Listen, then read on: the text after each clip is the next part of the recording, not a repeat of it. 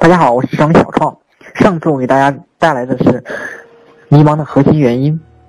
不知道大家是否还有印象？这一次我给大家带来的是生涯决策系列课程之行业的波动秘密。好，大家看这个图，周期图。一个行业是要有周期的啊，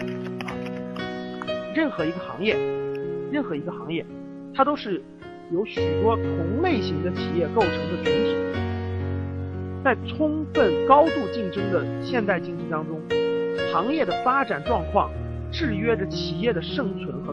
发展。一个行业的发展大体上要经历四个阶段，第一个阶段是初创时期，第二个阶段是高速成长期，第三个阶段是成熟稳定阶段，这个周期是很长的，最后它会进入逐步衰退的阶段。比如我们生活当中的移动互联网，它就属于是典型的初创阶段；纺织行业就是典型的属于衰退阶段；纺织服装、家用电器行业就是典型的属于成熟阶段；互联网行业现在就属于是高速成长。大家能够感受到我说的四个不同的行业。我举个例子，以柯达和富士原来的为代表的胶片行业，就属于是典型的已经衰退完了的行业，到了最末端。包括大家能理解的光盘、U盘，很多细分的领域都在逐渐消失没有了。实际问大家一个问题，大家能感受到，报纸行业是属于什么样的行业？实际上，报纸行业也属于衰退。再往下坡路，因为互联网和移动互联网，大家通过电脑或手机获取信息，已经全面要替代报纸。在整个这个阶段过程中呢，这个从一个行业内的组织体系的竞争格局上来看，这是它的生命周期。这个地方是行业竞争，从这个企业这个行业内部的企业竞争来看。也可以分为四个时期，第一个时期叫跑马圈地时期，什么意思呢？在跑马圈地的过程中，任何一个企业进入这个行业都是很好的，只要你圈到了一个小范围，你就可以生存下来，甚至发展，这就是跑马圈地时期。第二个时期呢，叫做自由竞争时期，大家很好理解的自由竞争时期。再往后就叫做春秋战国时期。今天的互联网行业就是典型的春秋战国情绪，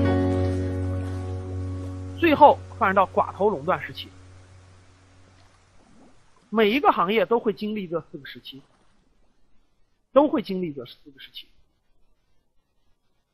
我举例子，整个这个快速消费品行业里的牛奶制品行业、啤酒行业、饼干行业等等等等，大家都可以很容易理解的，都是寡头垄断时期。经济型连锁酒店，汉庭、如家、七天，春秋战国时期。婴童服务行业，婴幼儿服务行业，自由竞争时期。移动互联网，跑马圈地时期。这是不同的时期，一个行业不同的阶段。这个就属于是很好，有人是房地产属于典型的成熟期，就是刚刚过了高速增长期，未来进入了一个成熟期。现在房地产行业大家可以到各地的大城市可以看得到，很典型的是中小型企业很难生存的，未来生存的全部会是剩余的这种大型的房地产巨头。汽车行业也是一样的，汽车行业也是到了成熟期。好，我往下讲。大家明白了这个周期以后，大家就要明白了这个周期是非常非常关键的，因为知道了周期以后呢，针对每个行业我们才能展开。那我们看这些不同的时期代表了一个行业的处的阶段，那任何一个企业处于这些行业的什么阶段，就跟我们每个人的个人发展息息相关了。好，我们看这幅图，从这幅当中大家就更好理解。我们看10年以前的热门行业是什么？我我经常讲课的时候也问大家哈，10年以前的热门行业是什么？好，10年以前的热门行业，大家从什么地方找出发点呢？从每天影响大家的广告信息方面找出发点，就能找得到。比如说10年以前，电视里都是什么广告？我相信大家都是有印象的。10年以前非常典型的。 我举几个例子，大家可能有感觉。李连杰代言的步步高学习机，成龙的爱多 VCD，TCL 王牌彩电，海尔小神童，创维彩电，南方黑芝麻糊，康师傅，统一，雕牌洗衣粉，娃哈哈八宝粥，等等等等，对吧？彭元祥羊羊羊。10年以前，通过广告我们就可以看得出来。 10年以前，主要是以食品、饮料、家用电器、日常用品为代表的中低端制造业，这是10年以前的热门行业。今天的热门行业是什么呢？今天我们打开电视，我们通过各种媒体可以看到，手机的广告非常多，笔记本的广告非常多，各种品牌的汽车、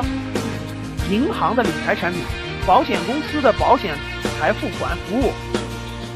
各种各样的旅游产品等等，今天的热门行业的典型代表就是以通讯、交通为代表的中高端制造业，以金融服务、旅游为代表的高端服务业。这是今天的热门行业。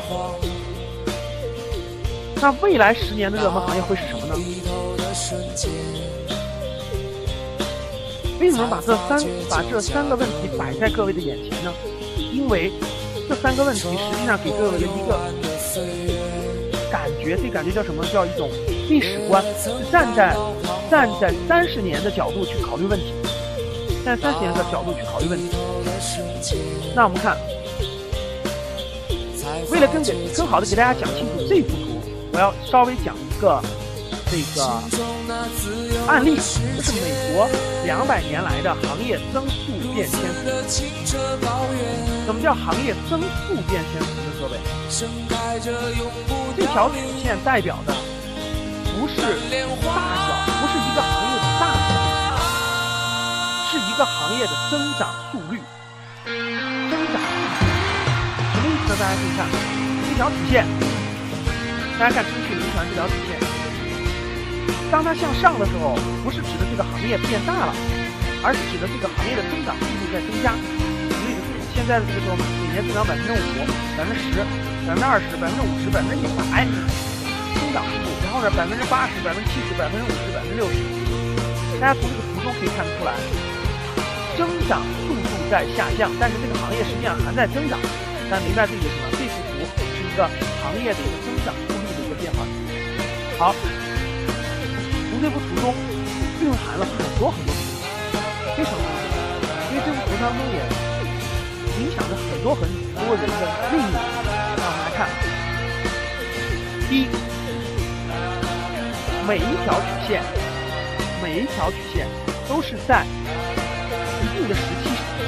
下爆发出来的，都有一定的创新型的人物的为代表。我举个例子，这条曲线是马特发明蒸汽机以后，最先应用的是蒸汽轮船行业，这个行业快速兴起，1820年实现快速发展了30年的时间，达到顶峰，增速达到顶峰，然后逐渐增速逐渐下降。1820年，钢铁和铁路这整个行业在美国兴起，这个行业快速兴起，快速增长了，一直增长，高速增长了大概30年的时间，达到顶峰，增速逐渐下降，增速逐渐下降。1875年，贝尔发明电话，爱迪生发明电力，整个一个行业，电力电话行业快速兴起。 持续高速增长，发展了20-30年的时间，达到顶峰，增速达到顶峰，然后增长速度逐渐下降。1910年，福特汽车开始商用，整个汽车行业快速兴起，增长了30年的时间，达到顶峰，增速逐渐下降。1980年 ，IT 行业在美国出现，计算机在美国出现，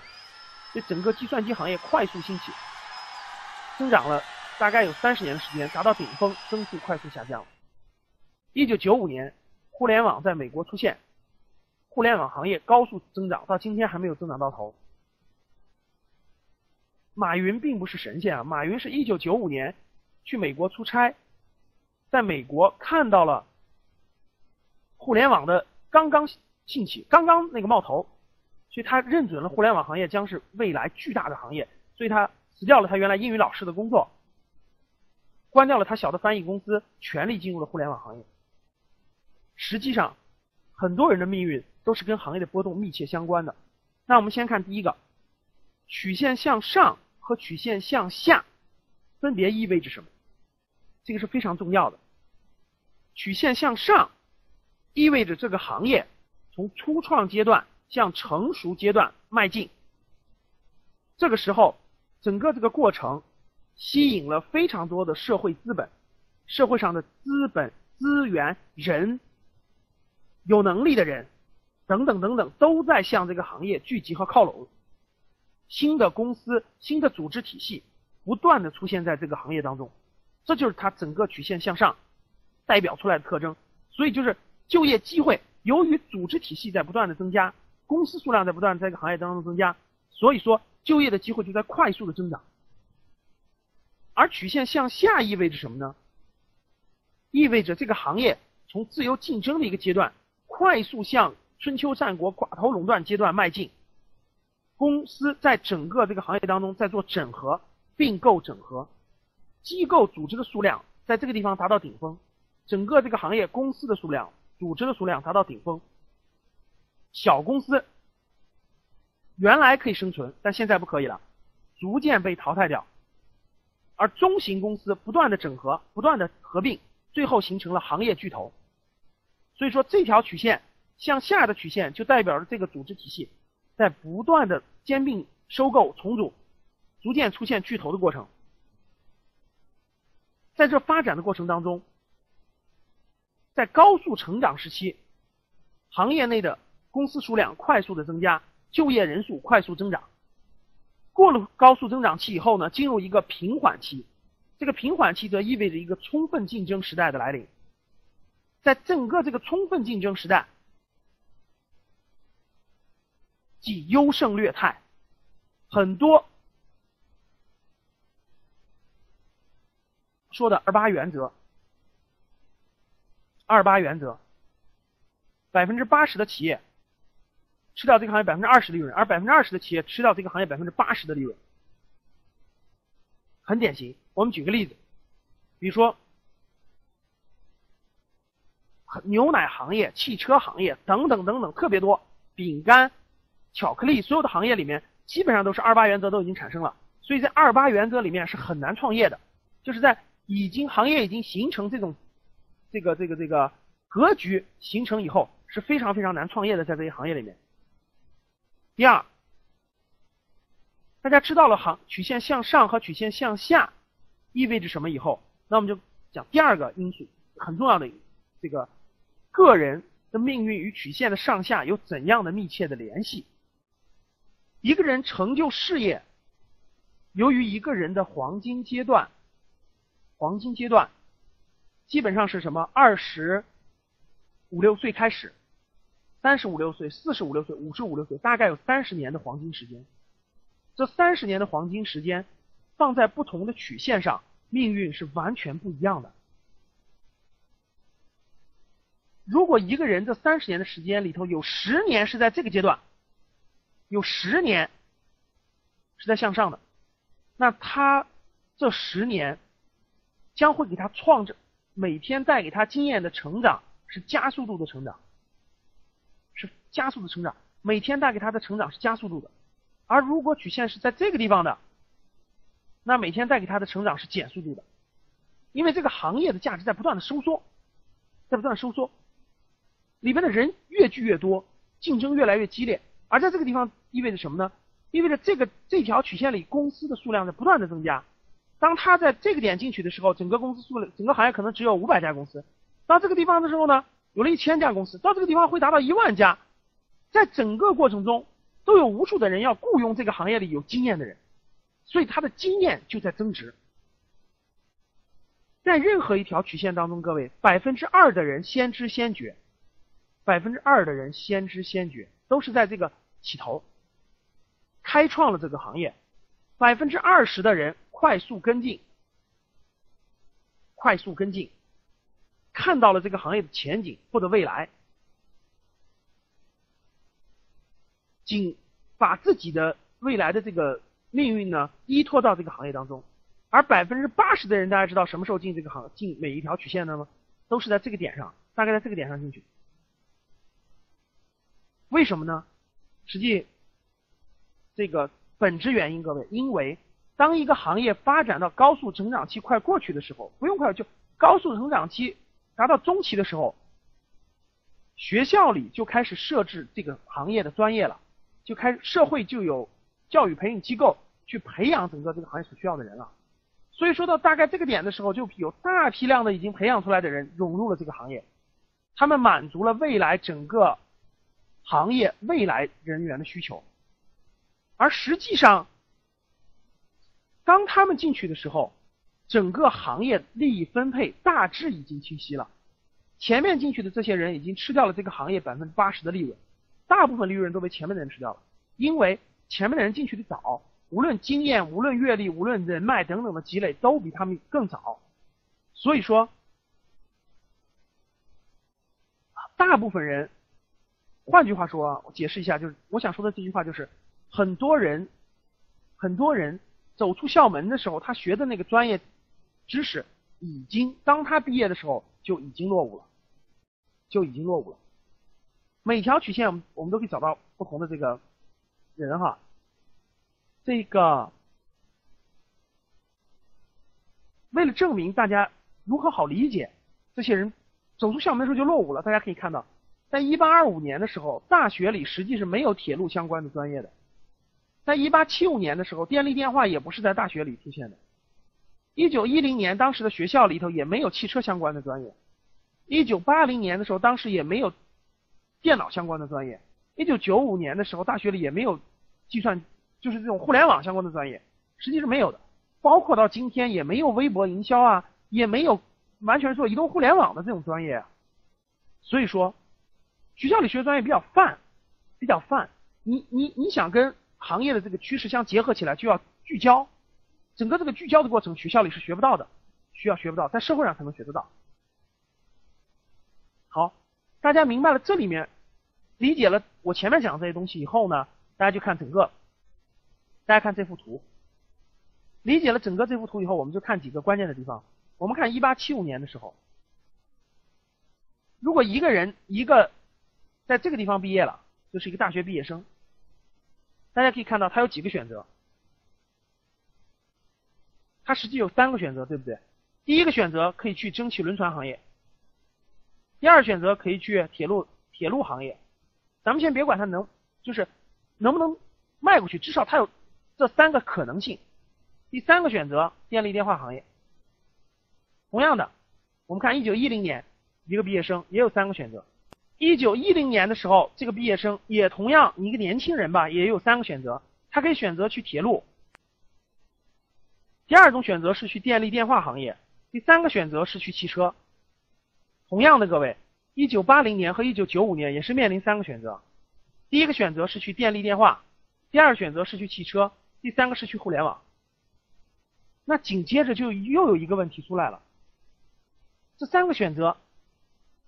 哪一个门槛更高，哪一个门槛更低呢？实际大家好好想想就可以，蒸汽轮船行业只要一条曲线达到这个位置，就意味着这个行业已经形成寡头垄断。所以说第一个选择门槛最高，这就是今天我们想去很多500强非常难去的原因，它又要笔试，又要网申，又要面试，因为整个那个行业就那几个公司，它肯定是大公司嘛，所以它门槛高啊。第二个门槛是不如第一个高，但是相对来说热门行业嘛，然后呢大家竞争也比较激烈，最低的门槛是第3个门槛，门槛是最低的。对，任何新兴行业门槛都是最低的，因为它刚刚开始，没有人懂，没有人去做。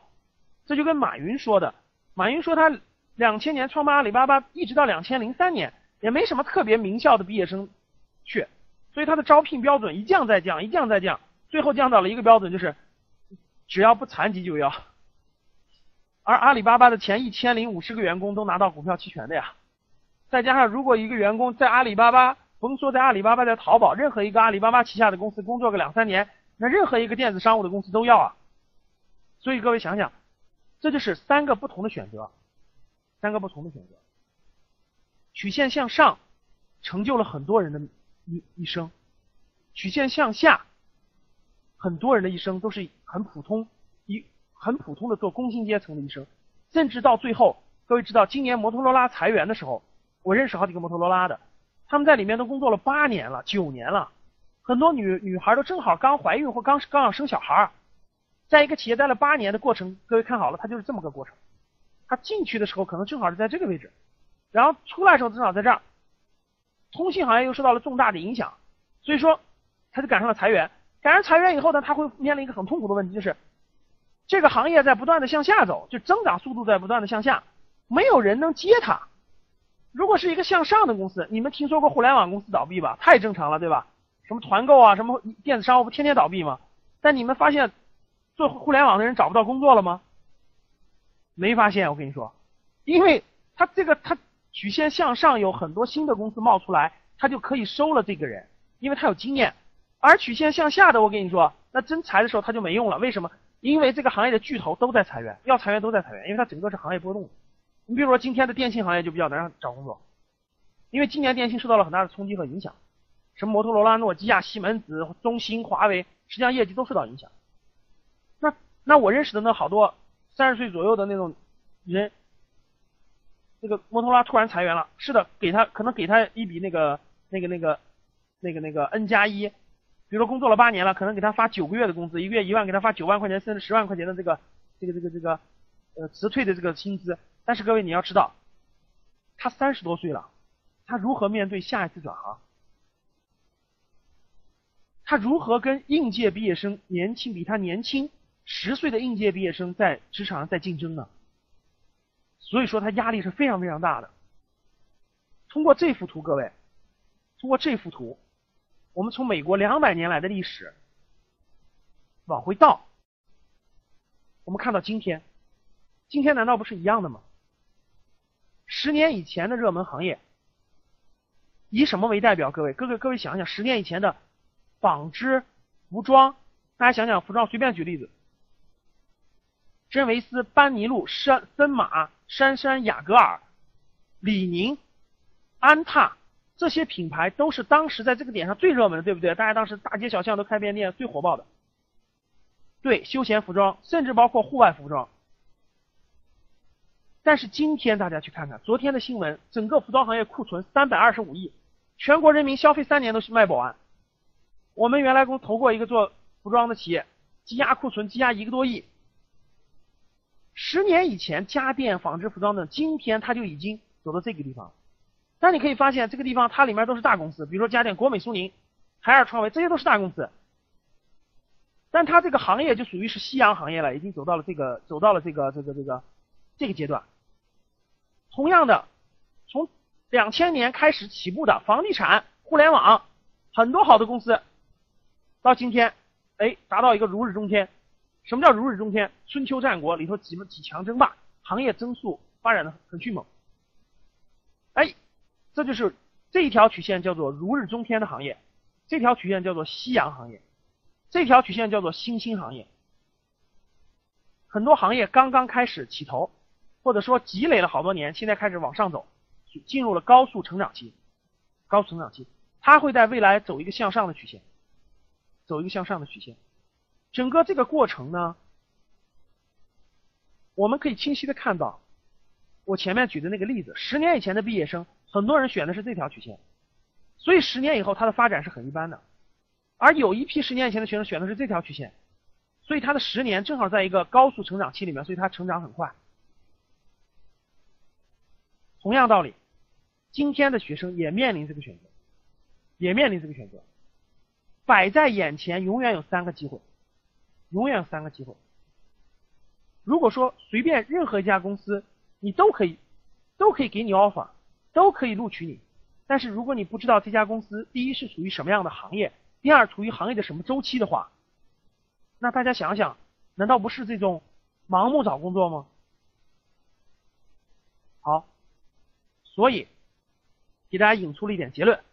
战略方向，一，行业的波动规律对一个人的事业成败影响起关键作用。行业的波动规律对一个人的事业成败影响起关键作用。各位，一个人的事业，我们不单单不要把我们不再说一份普通的工作，如果说只是为了养家糊口的一份工作，很多人觉得老师我去哪儿都可以，实际不是的，因为随着年龄的增长，随着你未来这个你的这种你的愿景，你想做的事情等等等等，逐渐就会向事业所靠拢，会向事业所靠拢的，影响你做出成绩的大小，影响你成功的很重要的一点，各位知道是行业的波动规律，也就是说你是否处在一个行业的高速增长期。每个人每天的工作时间都是8个小时，对吧？或者是10个小时没关系的，他总不可能超过每天做26个小时吧？每个人都需要休息。每个人，你一天可以，别人工作8小时，你可以工作10个小时，甚至12个小时。但是拉长了1年、2年、3年呢？时间是无法跟别人拼的，拼的最核心的，各位，是你做的内容，就是你在这段时间里做什么样的内容。这就是为什么有的人发展快，有的人发展慢，这是因为他找到了一个发展很快的一个行业，在这个行业当中呢，不断的积累他的经验。最后行业让他成功的。在很多人毕业的时候，很多人会以自己的专业去选择方向，实际上专业呢只能让你成长，职业方向只能让你成长，行业才能让你成功，是这么一种逻辑和关系。所以说各位要把握住行业波动的规律，去一个行业的高速增长期。第二，任何一个时期都有3个选择摆在每个求职者的眼前，我觉得应该叫做每个择业，每个要定位自己发展方向的人，在他的生涯决策的关键时期，都有3个选择，他要考虑清楚，不是随便出来一个选择啊我就去吧，不是的，也不是啊这个企业在什么地域，这个企业给的薪资高一点。这个企业的这个工作环境好一点，等等等等，这些都不是最关键的。最关键的这3个选择指什么呢？指它处在是行业的什么周期，是它的这个行业的初创期，还是高速成长期，还是衰退期？这是非常关键的。夕阳行业，我是不太建议各位去。虽然夕阳行业也有一些细分，很细的细分可以代表未来的方向。但是整体上，夕阳行业不适合你在里面投入10年的青春时光，包括你创业也不可能在这个夕阳行业去创业。夕阳行业的格局和利益分配格局已经产生凝固化了，凝固化了。未来10年的新兴行业主要集中于创新。我这里面中间插一句话：如日中天的行业可以不可以去？可以去，但是如日中天的行业只能去其中的一部分，这我就留下来。比如说很多人说老师房地产能不能去，保险能不能去，汽车能不能去，好，这些如日中天的行业只能去一种类型的企业。什么类型的企业呢？卖个关子留下来，下次课给大家讲去如日中天的行业去什么样的企业。我们先往下走。未来10年的新兴行业主要集中于创新服务业。我相信大家很关心未来10年那条曲线到底是什么曲线，因为大家只能选择未来，不能选择过去，对不对？没法选过去，你要改变你的命运，你只能选未来。未来在什么方向上？未来主要在创新服务业上。为什么？各位简单说一下这一点啊，真的是在我课程当中将是个重点啊。但是我这里面简单说说，大家想一想，现在中国人还缺吃缺穿吗？缺家用电器吗？换个手机难吗？对，这些都不是最关键的了，也不是最缺的了。再发展，大家，我去很多大学里讲课，去很多这个地方的时候，我发现一个特点，现在的贫困生哈，就是家里经济条件不好的学生的穿着和富裕的学生坐在一起，你是很难分辨出来的，就是你根本从他们的着装上已经判断不出来谁穷谁富了。 说有一部分供应已经饱和了，各位要去尽量，这就跟这个什么呢？有些行业属于是供大于求的，但有些属于供小于求的。供小于求的行业，在中国将会爆发的就是中国的服务经济将会爆发，而服务经济里头，像餐馆啊、酒店啊这种属于传统服务业，大家要去的是现代服务业。现代服务业里最典型的是创新服务业，创新服务业里最典型的是，那得讲一门课。 一点时间讲不明白了哈，但是这里面可以划分出很多细分来，每个行业内都有新兴的细分行业代表未来的趋势。好，这个地方我为什么要解释一下呢？因为这个行业是产业是最大的概念，产业往下细分可以细分到行业，行业再往下细分可以细分到细分行业和细分领域。虽然有些行业已经传统了，虽然有些行业可能饱和了，但是我这里面确实要 解释一点，就是在行业当中都有新兴的细分来代表它未来的趋势，来代表它未来的趋势。我举个例子，化妆品行业，化妆品行业大家觉得它饱和了吗？没有，化妆品行业，女士化妆品行业增长比较缓慢了，但是男士化妆品增长还在增长，包括青少年的化妆品，包括纯天然的植物的绿色的化妆品。 这些细分行业都是有前景的，比如说刚才人写了房地产领域、商业地产、旅游地产、养老地产做的没错，它会有细分。食品行业，婴幼儿的食品、婴幼儿的辅食、营养品、健康食品，这些都是有前景的。所以说，第四点的意思就是各位战略方向上有些行业是有细分的，它可以代表未来的趋势。好。 所以我们今天这个课程的中心就在这四点上，就在这最关键的四点上。很多人要去这种大公司，去大公司，他们实际选择的就是这种传统行业的一个行业寡头，传统行业的行业寡头。实际上这种选择是最危险的，最危险的，因为你在你30岁左右出现这种重大动荡，这是最害怕的，最害怕的。汽车行业，说实话，这个同学说的是没错的。 汽车行业我个人感觉是已经过了那个顶点的，就过了这个行业增速最高峰的。未来的现在每年1800万辆车，每年的这个增速，实际上今年大家就可以看出来，汽车行业是在没有增长吧，可以说没有增长，增长很慢。整个汽车行业我觉得没有爆发性增长的机会，它属于是一个如日中天的行业，未来就会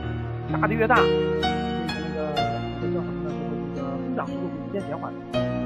保险属于金融服务，保险行业呢属于金融服务行业。全国的保险公司呢，大概是大的小的加起来，应该是上次我有一次去保监会的时候了解到，应该是几十家。这么解释吧，各位，保险属于一个挺特殊的行业的。他把很多理财产品也划到了保险里面。我对保险行业整体的看法是有前景。 但是呢，新人就是保险行业的极特殊，它的如果你是做精算的，你去做精算，去做一些这种保险公司的投资业务，这些都是可以的。但是保险的营销啊，保险的营销，各位，它需要一个必备的条件，就是社会的人脉关系和这种资源必须极其丰富，极其丰富。如果你太年轻，没有丰富的这种社会的这种 强大的人脉支持的话，实际做保险营销是非常非常难的。我接触过很多做保险营销的人，怎么说呢？都是做了一段时间以后就转行了，确实是这样。有的做得好的都是医生啊，这种人脉关系非常广的人，他才能做得好。所以我不太建议各位在太年轻的时候，去做这个保险营销。我觉得你没有积累到那些的那个丰富的资源，以后有了以后。 觉得今天的课程即将结束，为了方便大家更好的交流、互动、学习，跟大家建立了 Q Q 群123712116，希望大家在这里互相。